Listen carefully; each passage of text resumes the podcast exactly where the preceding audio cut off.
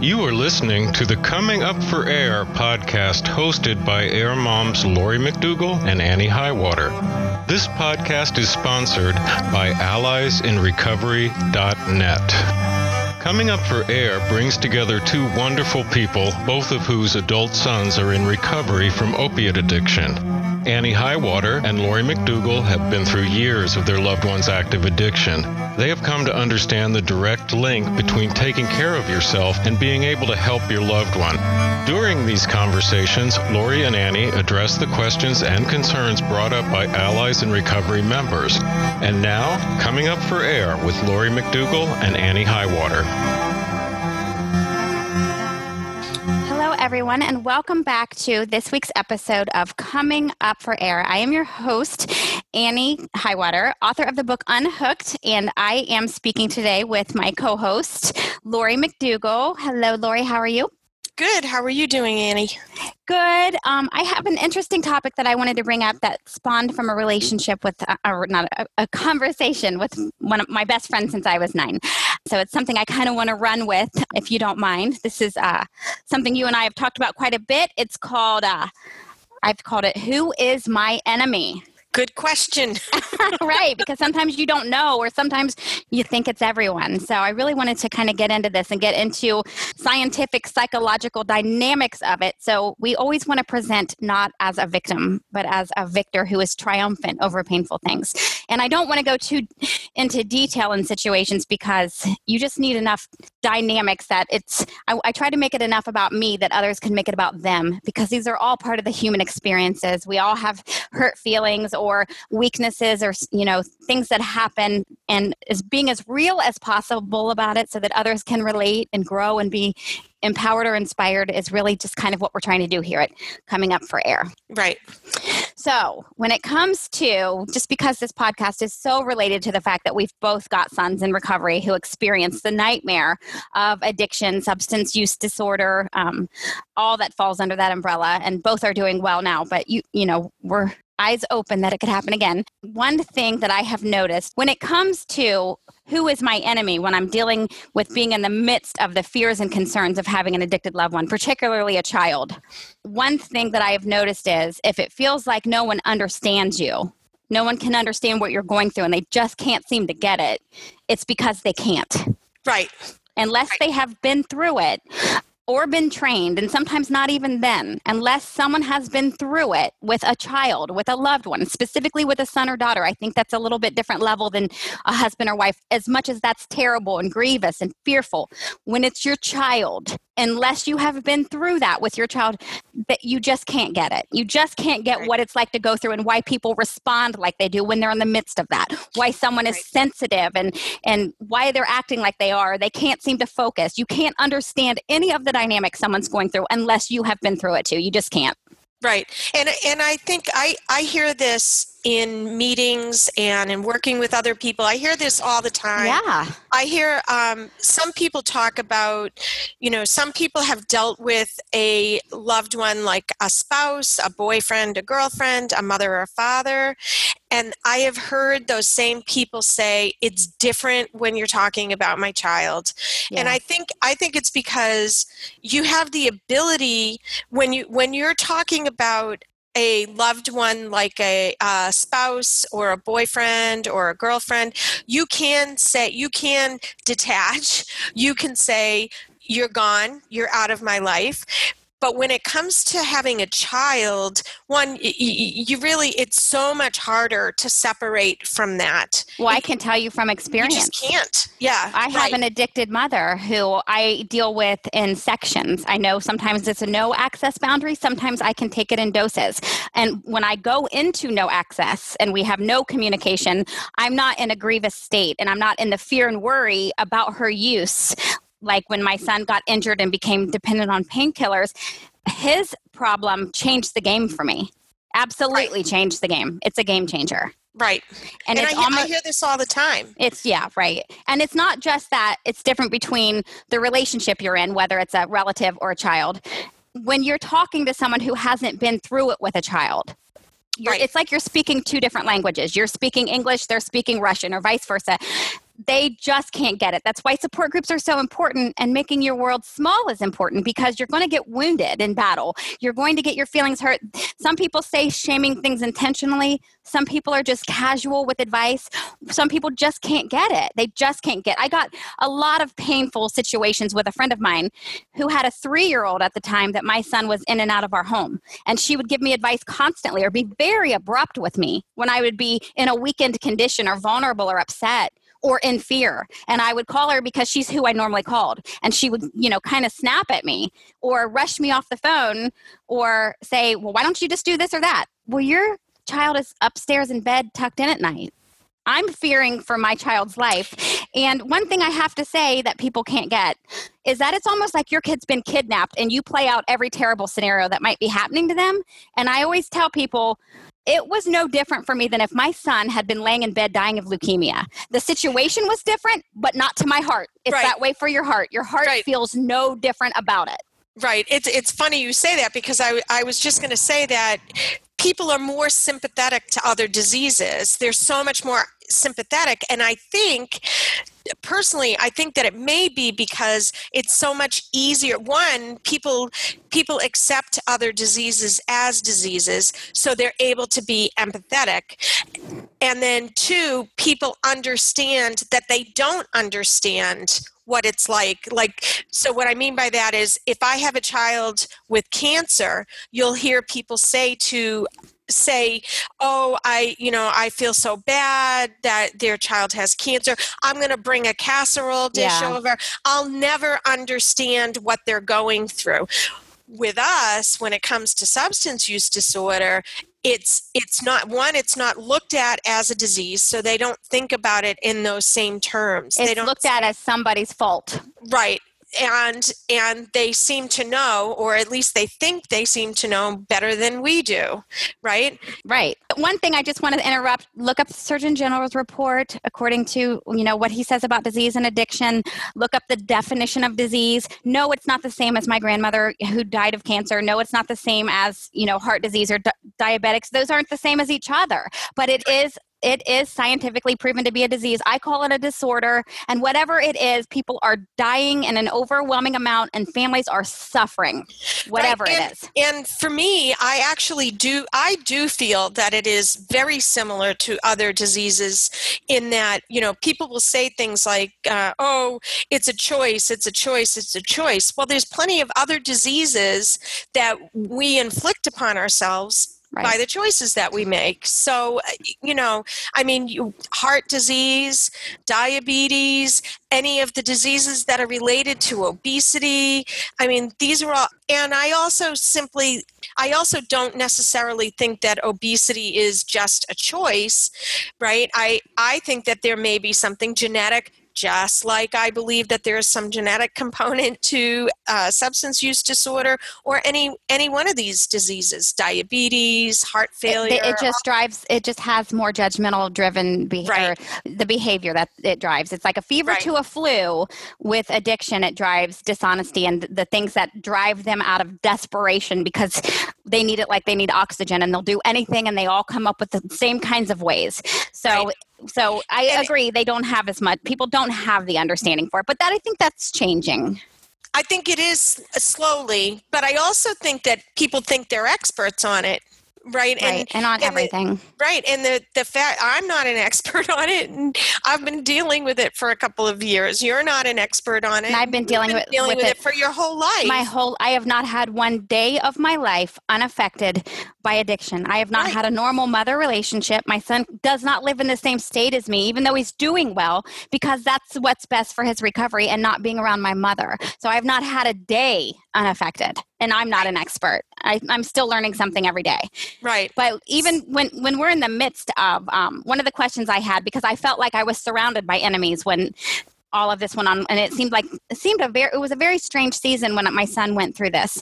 It was really dark and you're going through the fear and terror and pain and all of that anyway but i had a lot of conflict in my life then. And i really looked at it as um, something i magnetically seemed to attract and it purged and healed from my life as soon as i got better in recovery. But in during the midst of that, it seemed like people lined up to take kind of shots at me or kick me when I was down. And I don't mean that in a victim situation. It just seemed like I had the same thing going on everywhere. Whether it was at work or in a home life situation, I had somebody starting shit with me constantly and i wasn't able to really deal with it or respond you know whether it was a friend snapping at me out of nowhere or lying and stabbing me in the back or it you know those things don't even matter. It just all happened then. So i really wanted to look into why are people inclined to kick someone when they're down? Yeah that's a good question let me interrupt the show for just a moment. I'd like to remind listeners there's a wealth of information about topics related to substance use disorder on alliesinrecovery.net. Allies in Recovery is a private, members only site that connects families dealing with substance use. It also teaches strategies for both helping your loved one and self care. That's alliesinrecovery.net. Now back to the topic. I did hear on a Dr. Drew podcast, he interviewed Wesley Chapman, who has, he does a lot of um, psychological work for healing from woundedness and triumphantly. He is Dog the Bounty Hunter's son and has this, you know, great life where he's overcome a lot of childhood abuse. He was saying people are drawn to wounds almost like the smell of blood. It becomes kind of a feeding frenzy. And they'll come after your weaknesses and they almost eat your wounds. As gross as that sounds, it seems like people are drawn to woundedness. And you know what's a fact? There just are unkind, toxic people. If they, you know, they just are. That's a fact. They just exist. And it's you're never going to figure it out or understand it. But there are people who take the opportunity to rise up and take a shot when life is at its worst for you. And that's just how it is. There's really no understanding it. Right. So, and it's not your responsibility to change them. Right. Or it's fix not, it. You're never right, going to fix it. Right. It's their responsibility to do something about it, to recognize it. If they right? even ever do, it's your responsibility right. to protect yourself. So, one question I had was does, because it does seem like you're speaking different languages than anybody who's been through it before, when people aren't awake how could they understand? It's almost as if they're unconscious. So I found this great article in Psychology Today that details um, these theories and it's called Why Are People Mean? so it really explains wow. it well. It's really powerful. People are mean, it says, because we have a natural human compulsion to compare ourselves to others. And those who aren't strong in their own confidence have got to see negative in others in order to see positive in themselves. It's called the social comparison theory. So, one thing that's true confident people, number one, they don't over promote themselves. And number two, they don't tear someone else down, especially not when they're suffering anyway. Yeah, right, right. and so some dynamics right. of that like adding salt to the wound on purpose like right. just intentionally causing pain or making somebody feel shunned or shamed um, some of the dynamics of it of why people are mean there's something called positive distinction and that there are people um, people just typically naturally want to relate to a group that is separate and elite. You want to fit in with the cool kids, with keeping up with the Joneses, with the group that's got it right, with the group that's important and powerful, with the team that's winning. Mm-hmm. That's just a natural human thing. And a lot of people haven't made peace with being able to be alone or go through a season of loss, you know, a losing season, because they're still stuck on the dynamic of needing to positively identify themselves. So that mm-hmm. usually means excluding someone else. That need to exclude somebody or some other group is wrapped up in this. And then sometimes people are mean because they're operating under the uh, distorted thinking called projection. And that is if you are feeling shameful you're going to probably shame others. If you're going through a time of, of uh, having a dishonesty in a secret in your life, you're going to perceive others as trying to deceive you, or you'll expose others as being manipulative and on the take. You're, you're because you you tend to see what you're up to. You you see dishonesty in others. So, and sometimes it's just a subconscious ego threat. It's kind of the teeter totter thing. I don't even really know why I'm operating in this. I just need to bring you down. And you and I have talked about that before today that sometimes women can't stand to hear another woman complimented because they feel like it's taking from them. If you Right. compliment another woman and say, "Oh, she's so cute. She's got such a great bubbly, bubbly personality," you know, you'll have a friend come alongside and say, "Well, yeah, but she dresses like this or she can be really annoying." Because they Right. have to add insult in order to not feel negative about themselves. And Right. that's, you know, simply because they haven't done the work. And so the summary of this article, I loved this. When our self esteem is threatened, we're more likely to compare ourselves to people we think are worse off than us. That's when we're likely to do it, when our self esteem is threatened. We need to see other people as having negative traits. We need to degrade people who aren't members of our groups and to become more directly more directly aggressive toward people in general. When you insult or criticize someone else, it may say more about how you're feeling about yourself than the one you're insulting. Yeah. And insecurity over ourself drives much of the cruelty in the world. And that's the article from Psychology Today. That is that's a good summary of why psychologically, bio, biologically, scientifically, not just in my opinion, right. people are mean and cruel. why we do it right right i also think i also think we're conditioned that way like everything you see like on television and the media right like all of this this reality tv and going after like we'll you know we'll all watch the kardashians and everything's going great and we love them but boy oh boy the, mo- the moment something goes wrong can't wait to, to tear them down the just feeding frenzy. Yep, it's a feeding frenzy, and and really, this is they. It's like people smell blood, Yeah, like you they do. talked about before. People smell smell blood.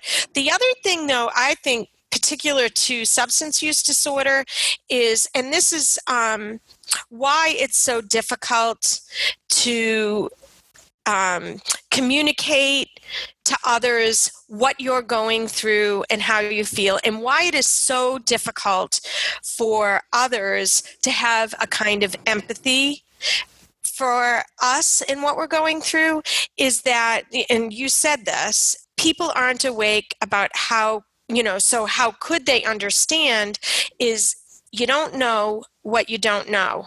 Mhm. And I look back when I, before I was going through all that I'm going through or all that I went through with my son, I really didn't know. I really did not know that there was an opiate epidemic going on. I did not know how it affected people. Um, and I had kind of these very naive views like, um, oh, all I have to do is talk to my kids about it and just, you know, and get them to say, oh, I would never touch that drug. I believed them. Mhm. I and I thought, oh, see, they they told me they would never ever go near that stuff, and I believed what they were saying without understanding the different dynamics that comes into play. So So they just don't understand. they just don't understand. I did not understand. I did not get it, right? And so now I'm asking somebody else when I'm going through, you know, the depths of despair and frustration and anger. I want them to understand where I'm coming from, and they don't. They can't because they, They don't speak the can't. language yet. They don't speak the Right. language. Yeah, and that, that brings me to my point that I wondered why the mistreatment hurts so bad when you're in the crisis, particularly with a son or daughter, but any loved one. Um, and like I'd said before, it's like they're laying in bed dying of leukemia. You, I still saw thought back to my son wasn't babied. He's not a mama's boy. I wasn't like the mama's bear. I wanted him healthy, strong man. But when it was going on, I would have these flashbacks of him in sleepers. So it's like seeing them laying in their little childhood pajamas in bed dying of leukemia. No, the, the circumstances are not the same as that, but it's the same to the heart of a mother. And that's Right. why it hurts so bad when people are callous or cruel or even casual with you in the midst of it.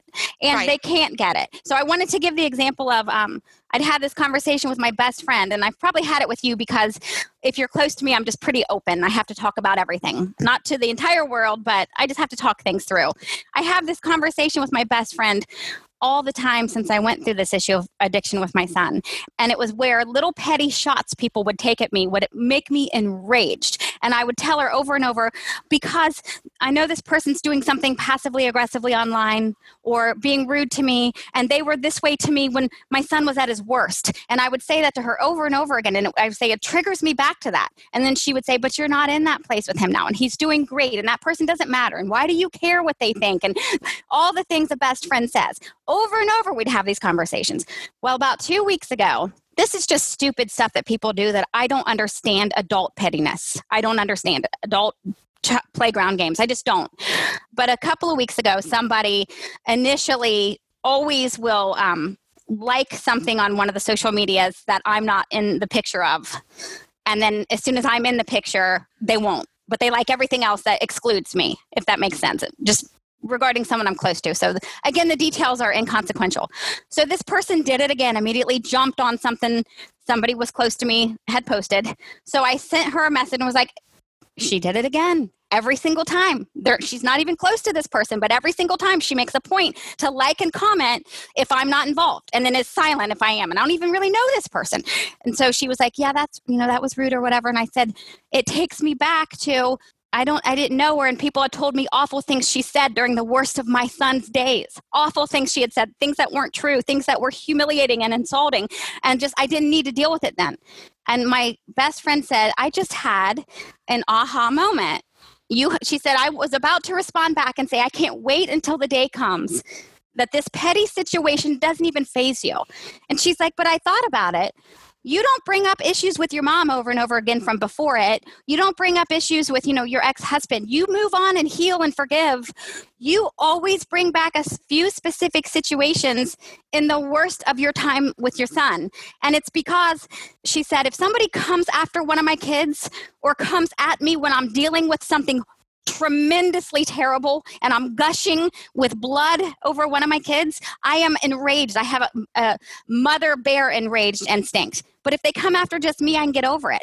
She said, I just had an aha moment that when a mom is going through this, you know, or a dad, but a mom is going through this with their child and someone takes a shot then it's a whole different level of being triggered and needing to heal because it's not just the shot that's annoying. Right. It takes you back to the hell you were going through and that somebody would take a shot at you then when you're dying. Right. And the other thing is, how can anybody, nobody can expect you to get over anything in any particular time. Right. Or, or you might not ever get over it. You might always be triggered. Yeah, right. trigger might, does always come. Right, and and I believe that these these things happen at a time when you are at your uh, you're actually emotionally traumatized you're and you're your, almost paralyzed you're paralyzed and then the blows come so this is why you get triggered back to that moment yeah. right? And it's and, not even that the person matters it's that the shot they took was when my heart was on the outside of my body broken and infected and I was in fear. And that's when you took a shot. And just a few people tended to do that. I don't I'll never understand it happened at work it happened at, in my home life you know not within my home but around it these really petty things. I couldn't sit down with these people and say, Why do you hate me? Why are you doing this? Why are you posting stuff online? We're in our 30s. Why are you acting like this? Is right. there anything I can do to make you stop so I can just worry about this kid? Right. You know, and once all of that healed and the dust settled, and you've always find out somebody that does that has their own issues, I, I really just have to move on from that. Right. But looking back, anytime something new happens, it triggers me back to the terror of how awful that was and that someone could be so vicious. And right. she had that aha moment that that it's not that that person bothers you or you even think of them it's that it takes you right back to the trauma of your son. Right. And that's what everything's about. And I was like, yes. She's yeah. like, I just, I got it. I just totally got it. It's like yeah. my eyes were open. I got it. And I loved right. that she got it.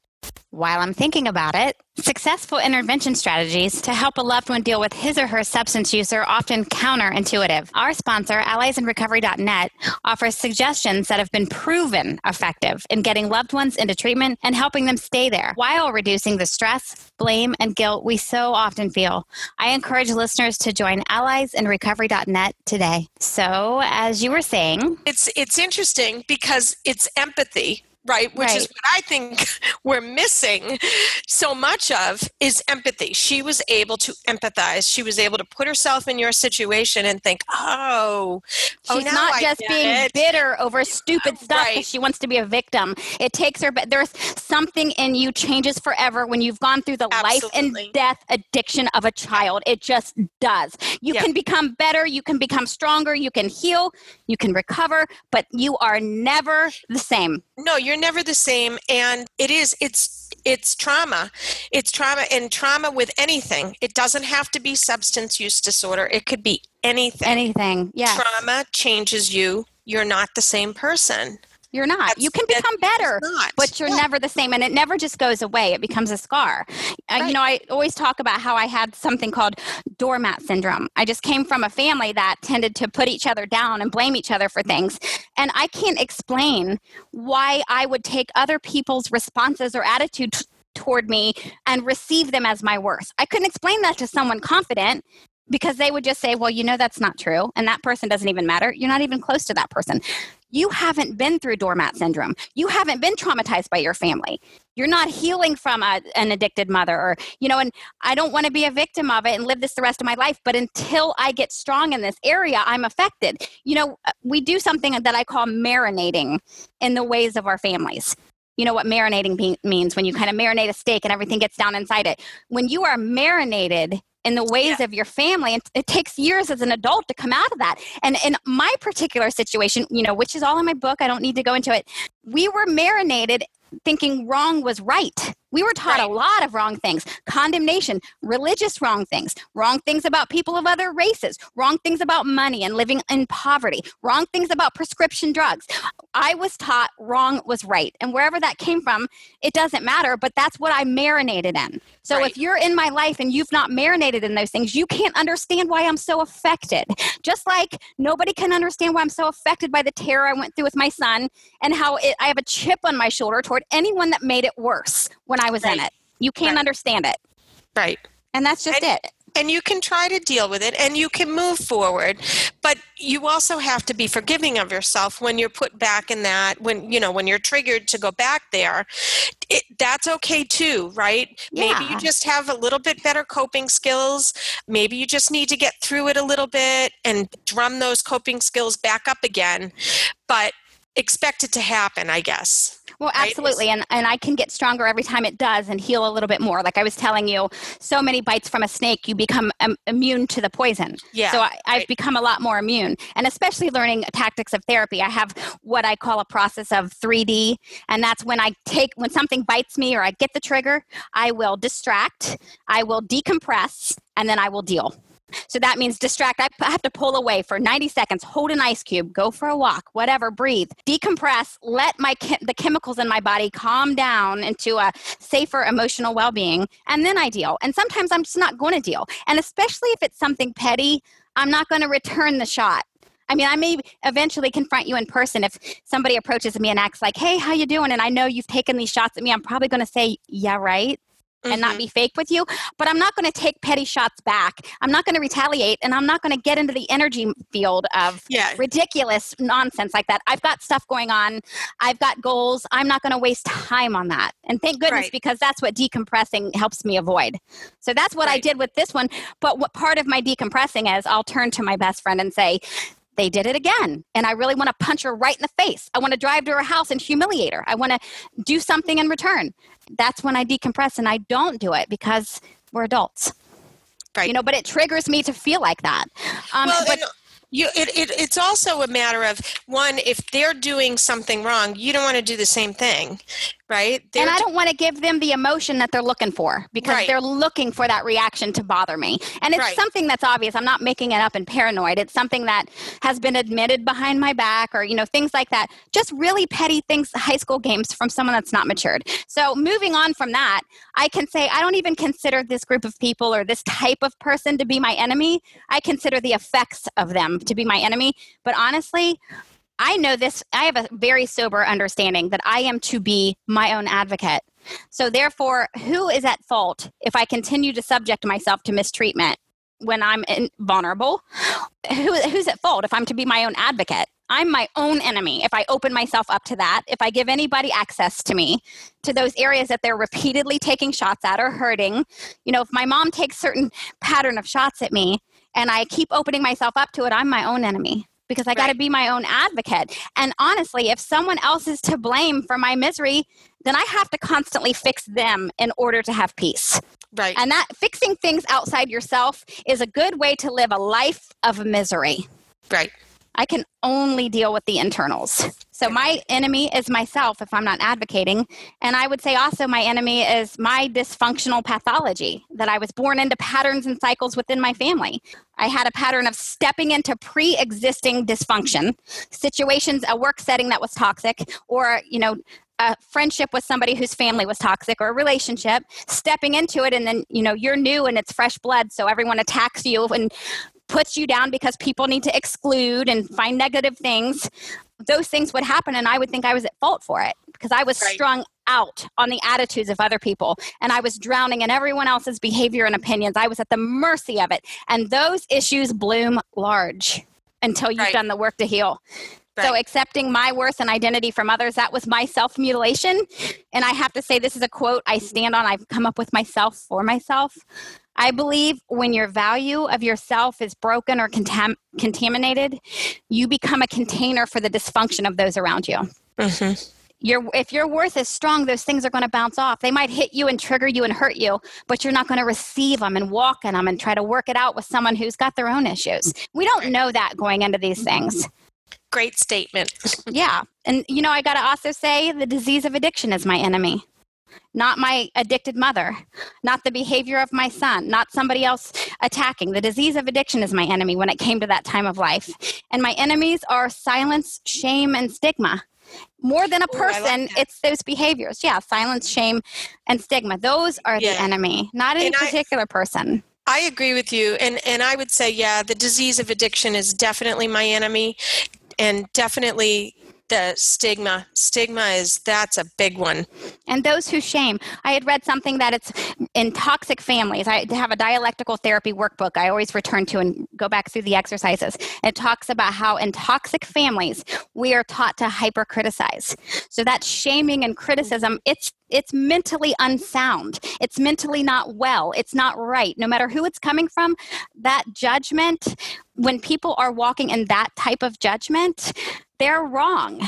They're, no matter how right the facts are, they're wrong to shame others. And, and silence, when it comes to having my own voice or speaking out against addiction and dysfunction, because I speak out about that all the time, silence is my enemy. When I just absorb things and sink in the misery of them, those are my enemy.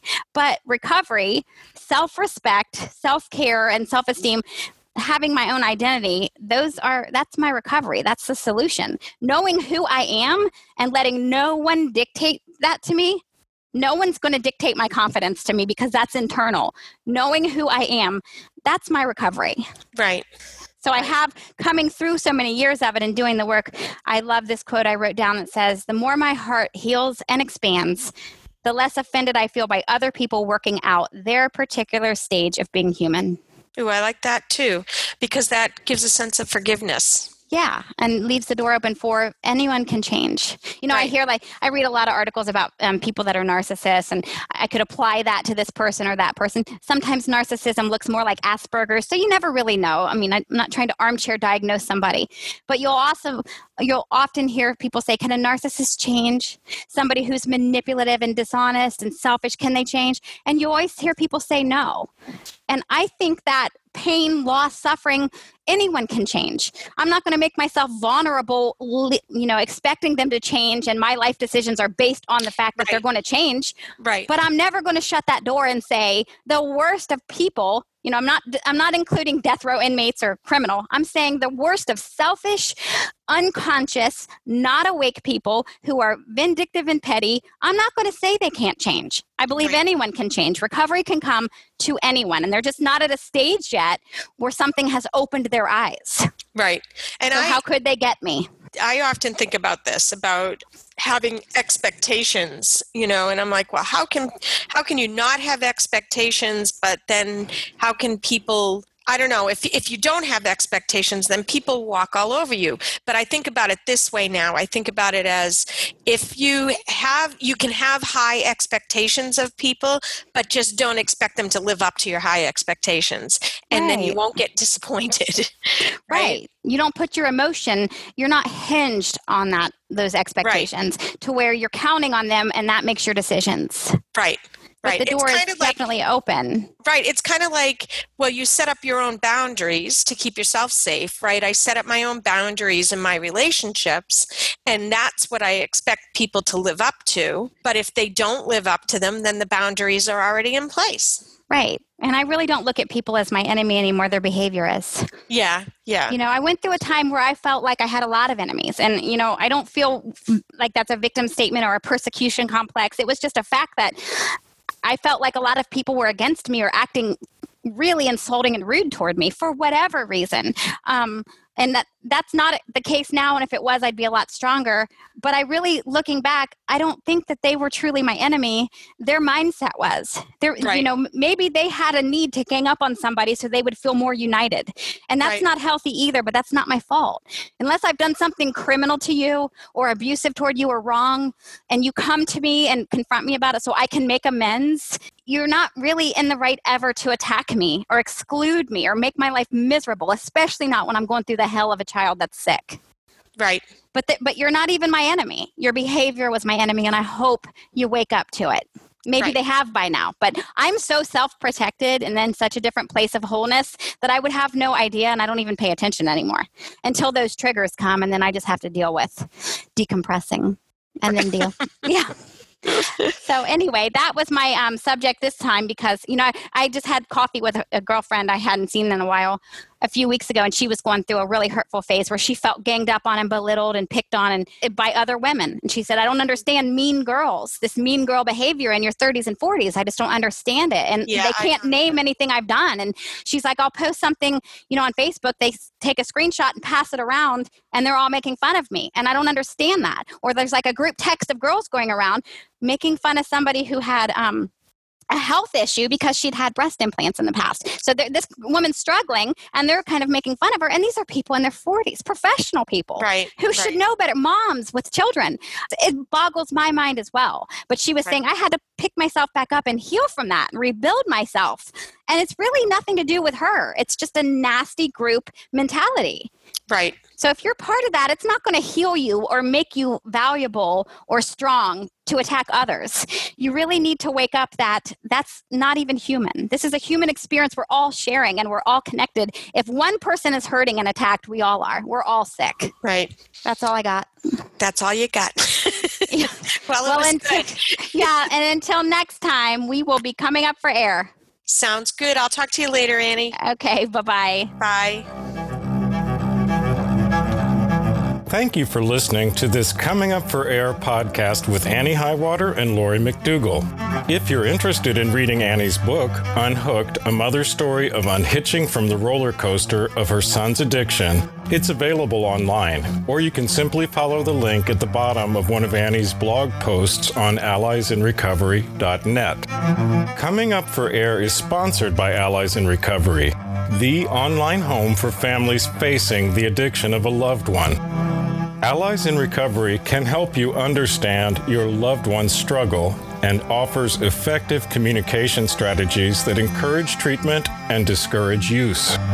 In addition to interactive e learning, Allies in Recovery offers expert advice, podcasts, tools for evaluating treatment options, recent news items, and access to a large community of families coping with issues similar to yours. Join alliesinrecovery.net today. That's alliesinrecovery, all one word, net. Thank you for listening. Our theme music was performed and composed by cellist Eric Corey.